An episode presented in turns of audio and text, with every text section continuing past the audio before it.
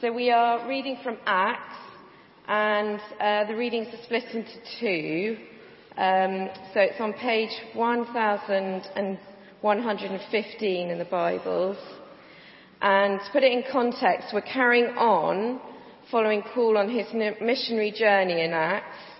He has just left a place called Corinth and arrived at a city called Ephesus. And here's what happens. And we are starting at verse 8 and reading through to verse 20. Paul entered the synagogue and spoke boldly there for three months, arguing persuasively about the kingdom of God. But some of them became obstinate. They refused to believe and publicly maligned the way. So Paul left them. He took the disciples with him and had discussions daily in the lecture hall of Tyrannus.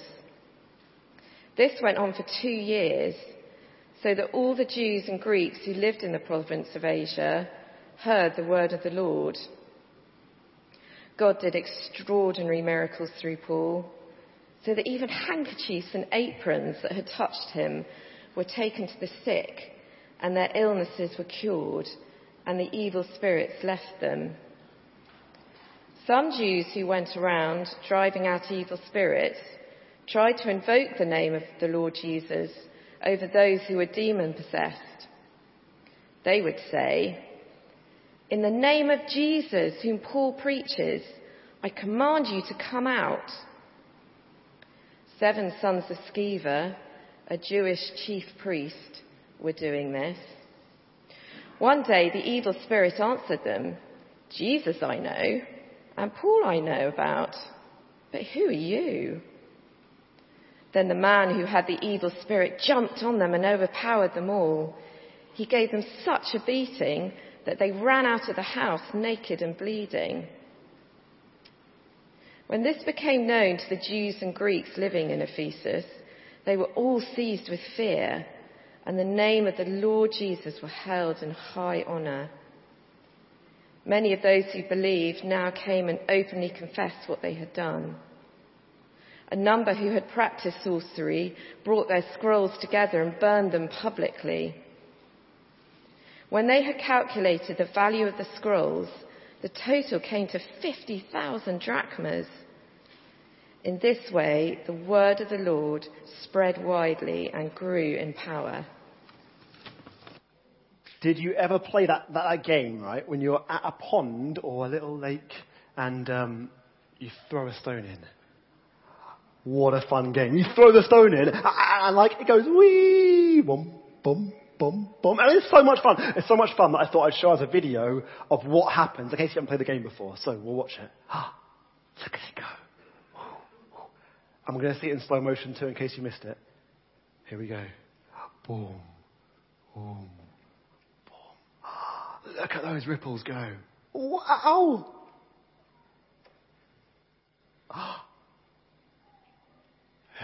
Isn't that mesmerizing? I could watch that over and over and over again. Wee, wee, uh, amazing. Uh, and see, when the gospel reaches a place called Ephesus, the gospel is the good news of Jesus.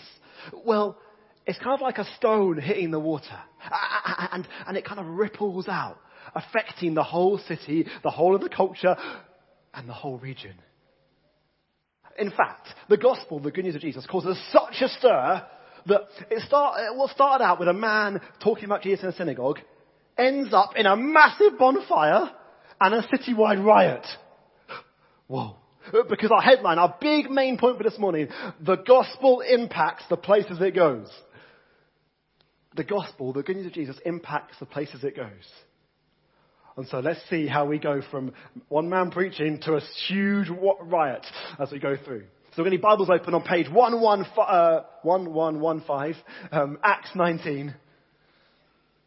Because we're following Paul, uh, and as Camilla said, he's just gone from a place called Corinth over near Athens um, to Ephesus. There we go.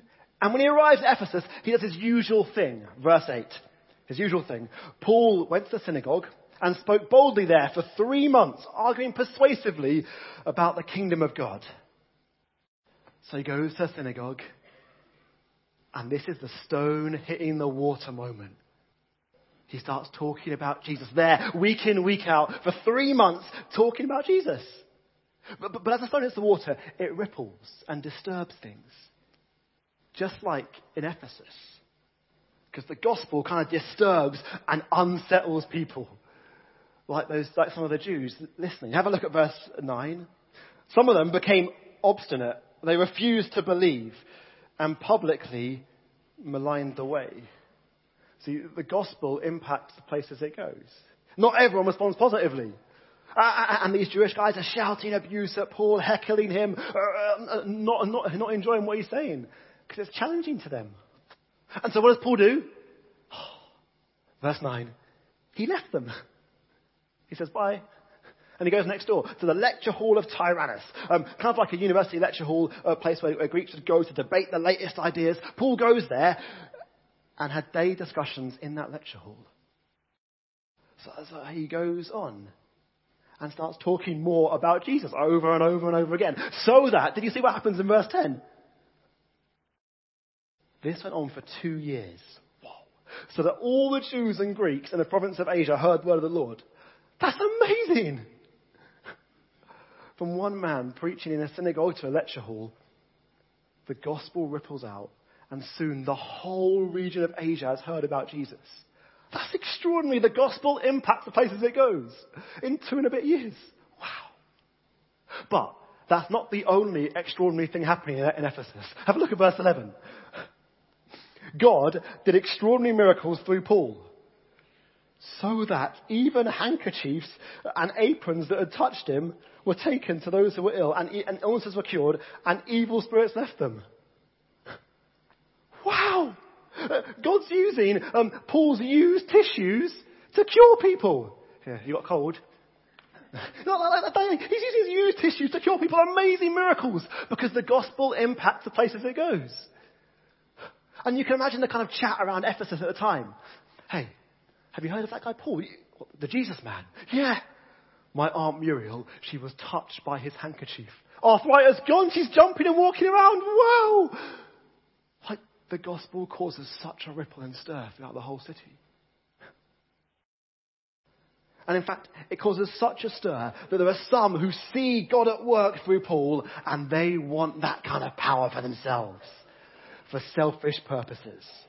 And among them, we meet them in verse, uh, verse 14. The seven sons of Sceva. Sounds like an awesome like rock band name, but these guys are anything but awesome.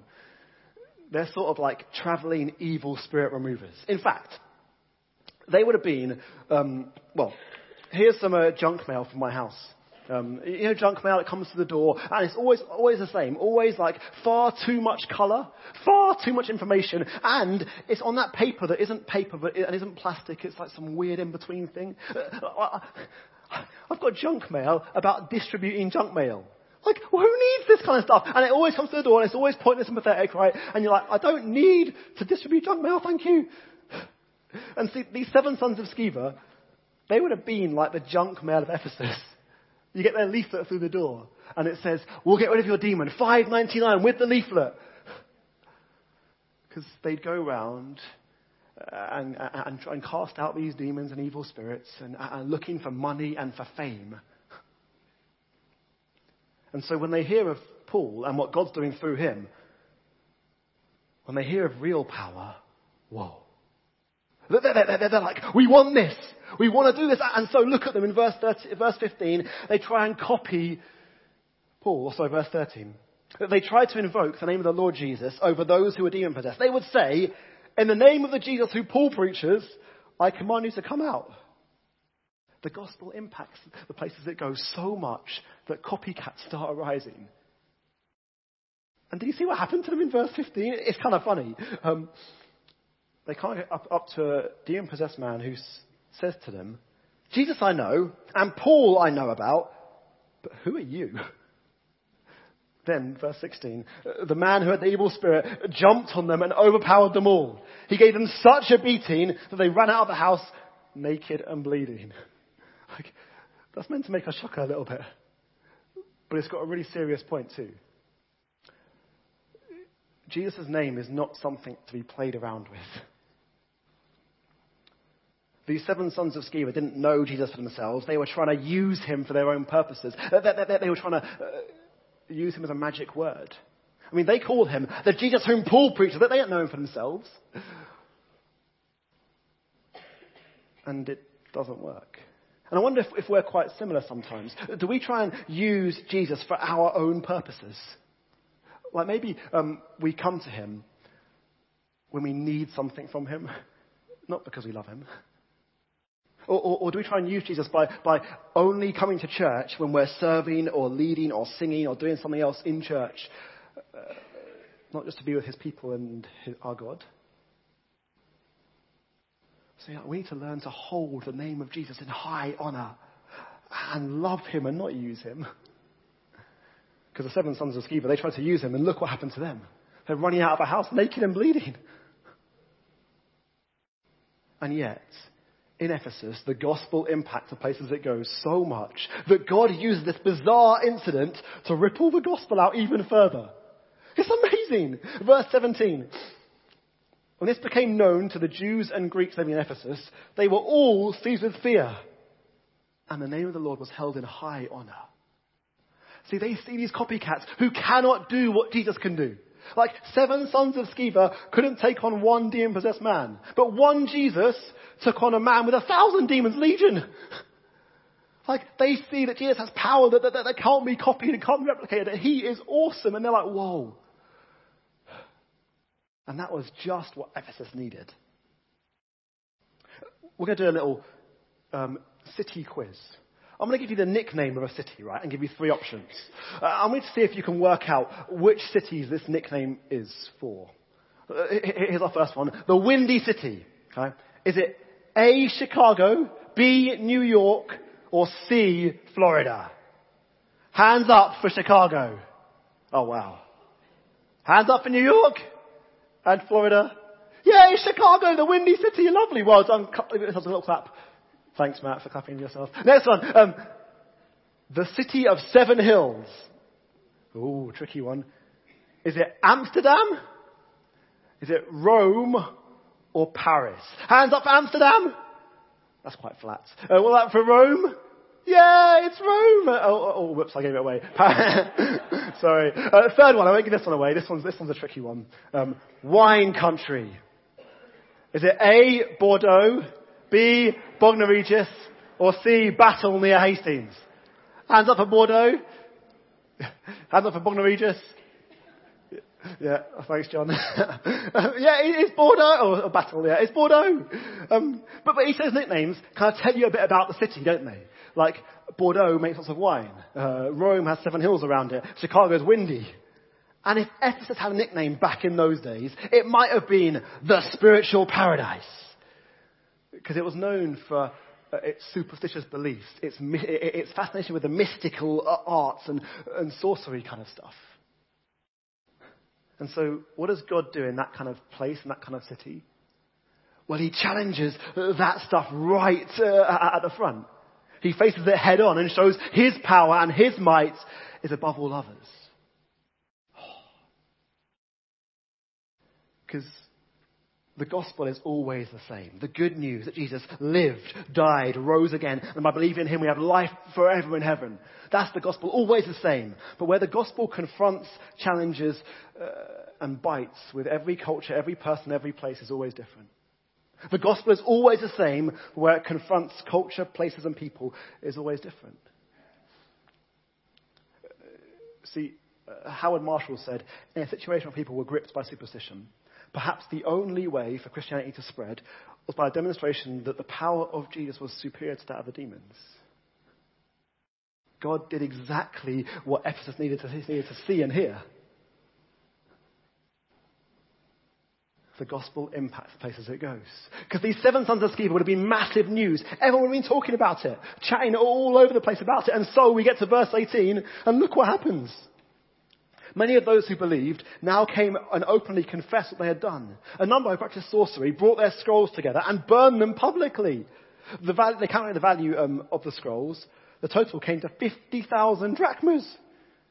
In this way, the word of the Lord spread widely and grew in power. The gospel impacts the places it goes. Amazing.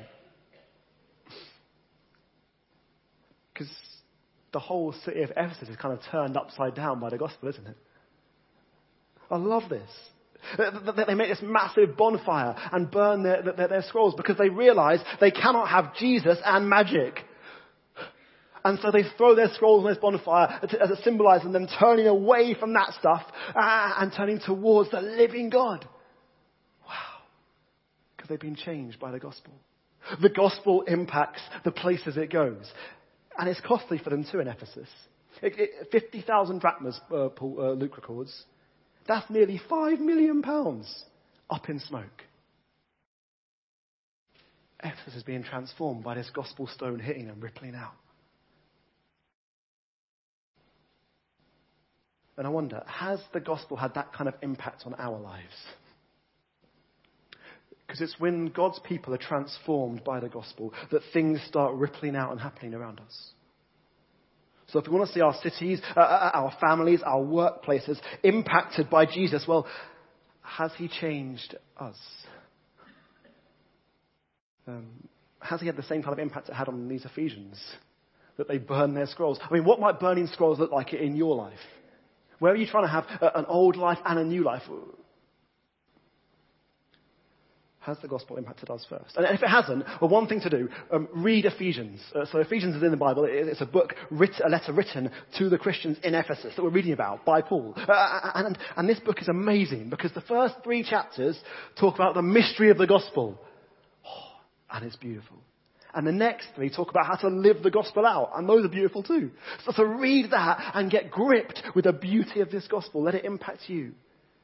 Because then it will impact the place around you too. The gospel impacts the places it goes. And we'll see how we move from bonfire to riot in a moment. Part two. Uh, so we're now on page 1116. Um, we're going to read from verses 23 through to 29, and then we're going to skip about a bit, and I'll tell you what to do when we get there. So, beginning at verse 23. About that time, there arose a great disturbance about the way.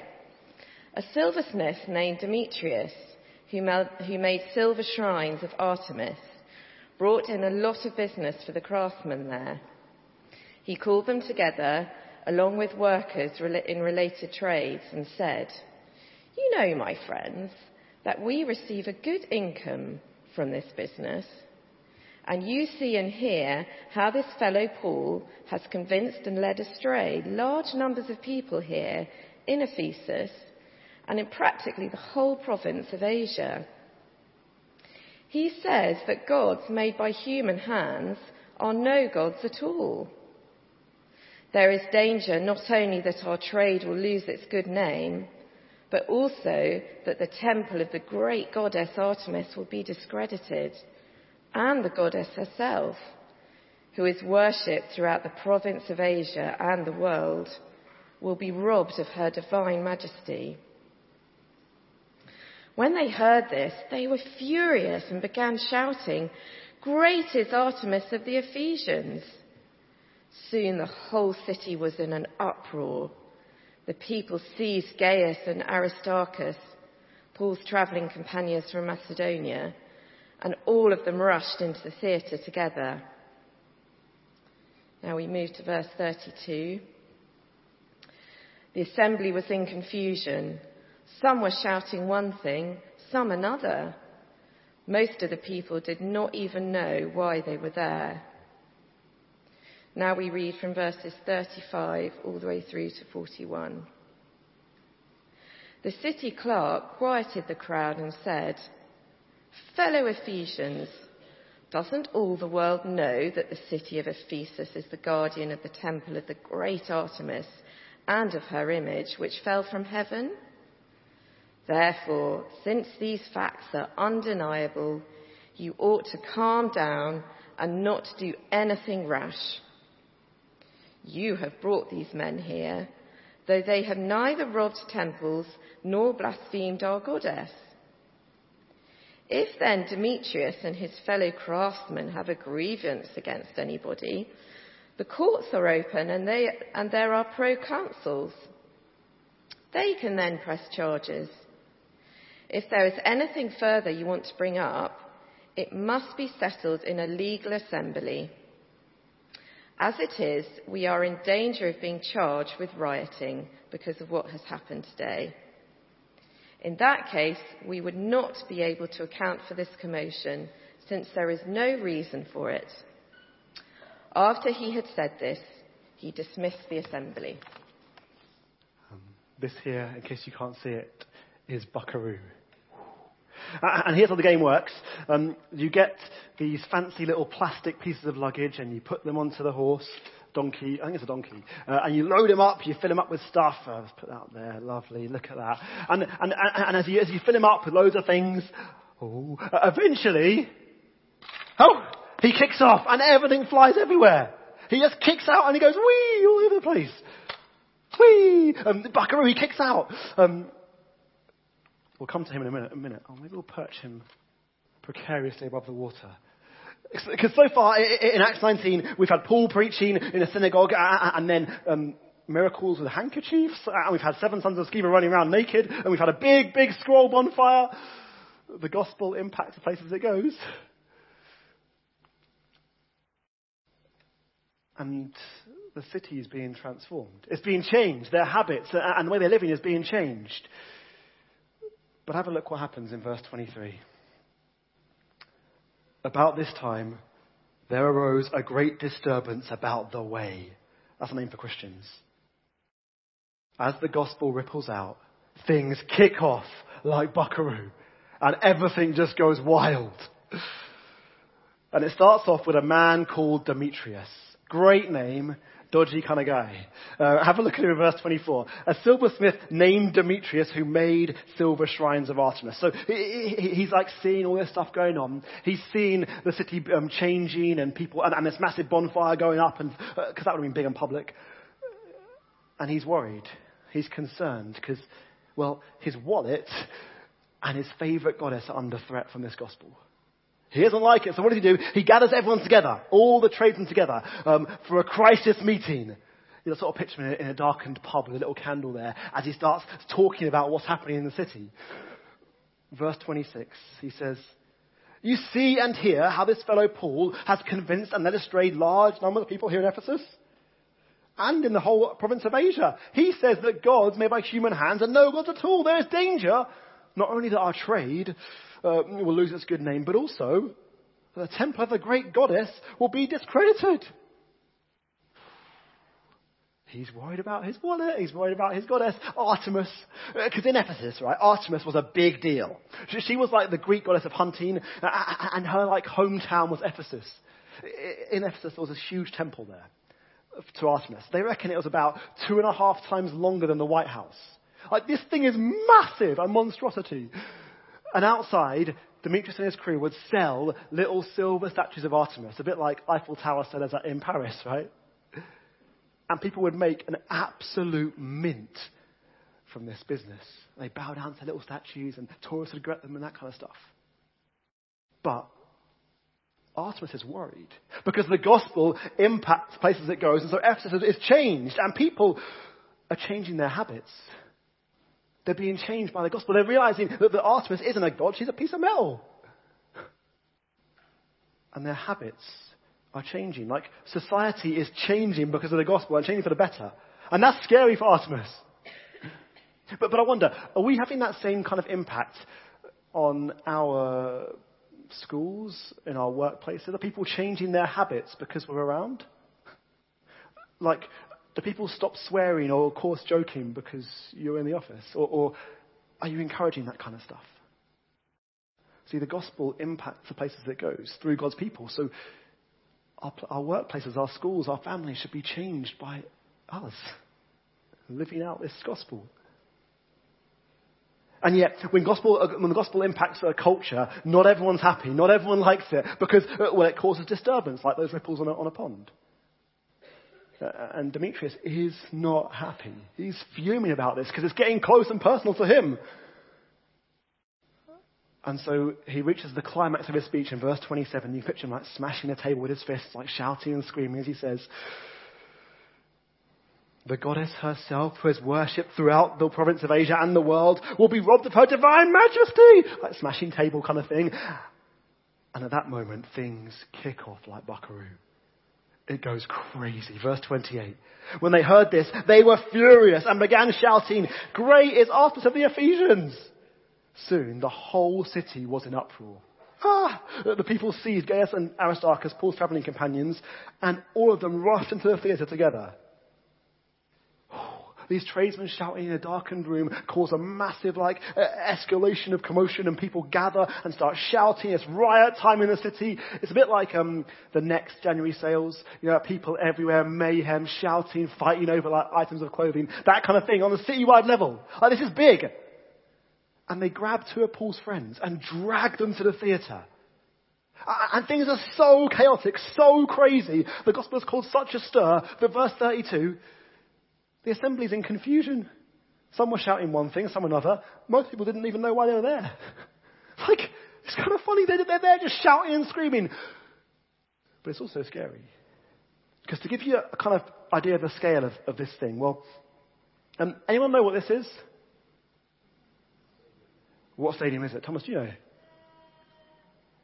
Yes, the Amex! Oh, great, he's on fire. And this is the Amex Brighton's home ground, in case you don't know, uh, and the Seagulls play there. And the, the, the attendance at the Amex um, is 30,666. That's, that's its max capacity, right? But on, on an average Saturday, 25,000 people turn up to watch Brighton play, shouting, Seagulls, come on, Seagulls, all that kind of stuff. And the theatre in Ephesus would have held 25,000 people. A whole Amex full of people crammed into a theatre shouting, Great is Artemis of the Ephesians. This is scary. This riot in Ephesus is terrifying. The gospel impacts society uh, and it confronts and challenges people, and they don't like that. They don't like it at all.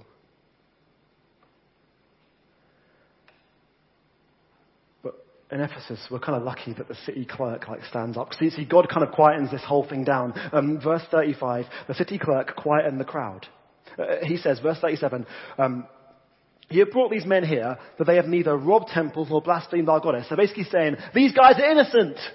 And then he says, if Demetrius, you have a grievance against anybody, the courts are open.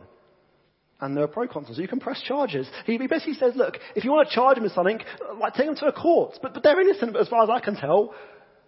And so he says, verse 40, as it is, we're in danger of being charged with rioting.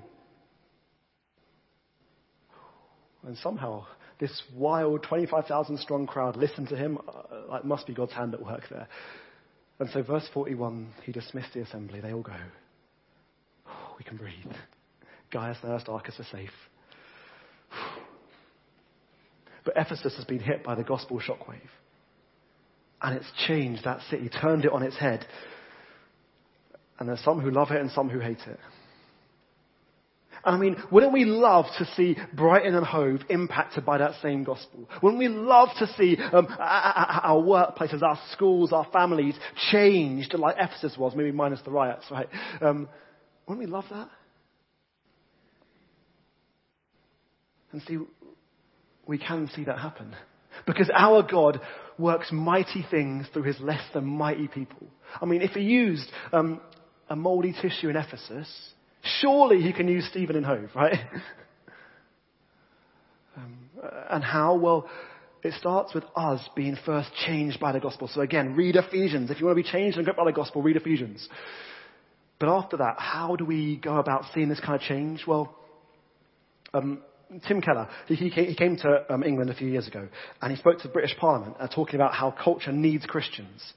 And he said this amazing thing. He said, Christians won't benefit society if they're just like everyone else. He says, you need Christians living differently and distinctly like Christians, and society will start to change. Isn't that cool? Uh, and so how do we live differently? Well, here's two really simple things we, we can do.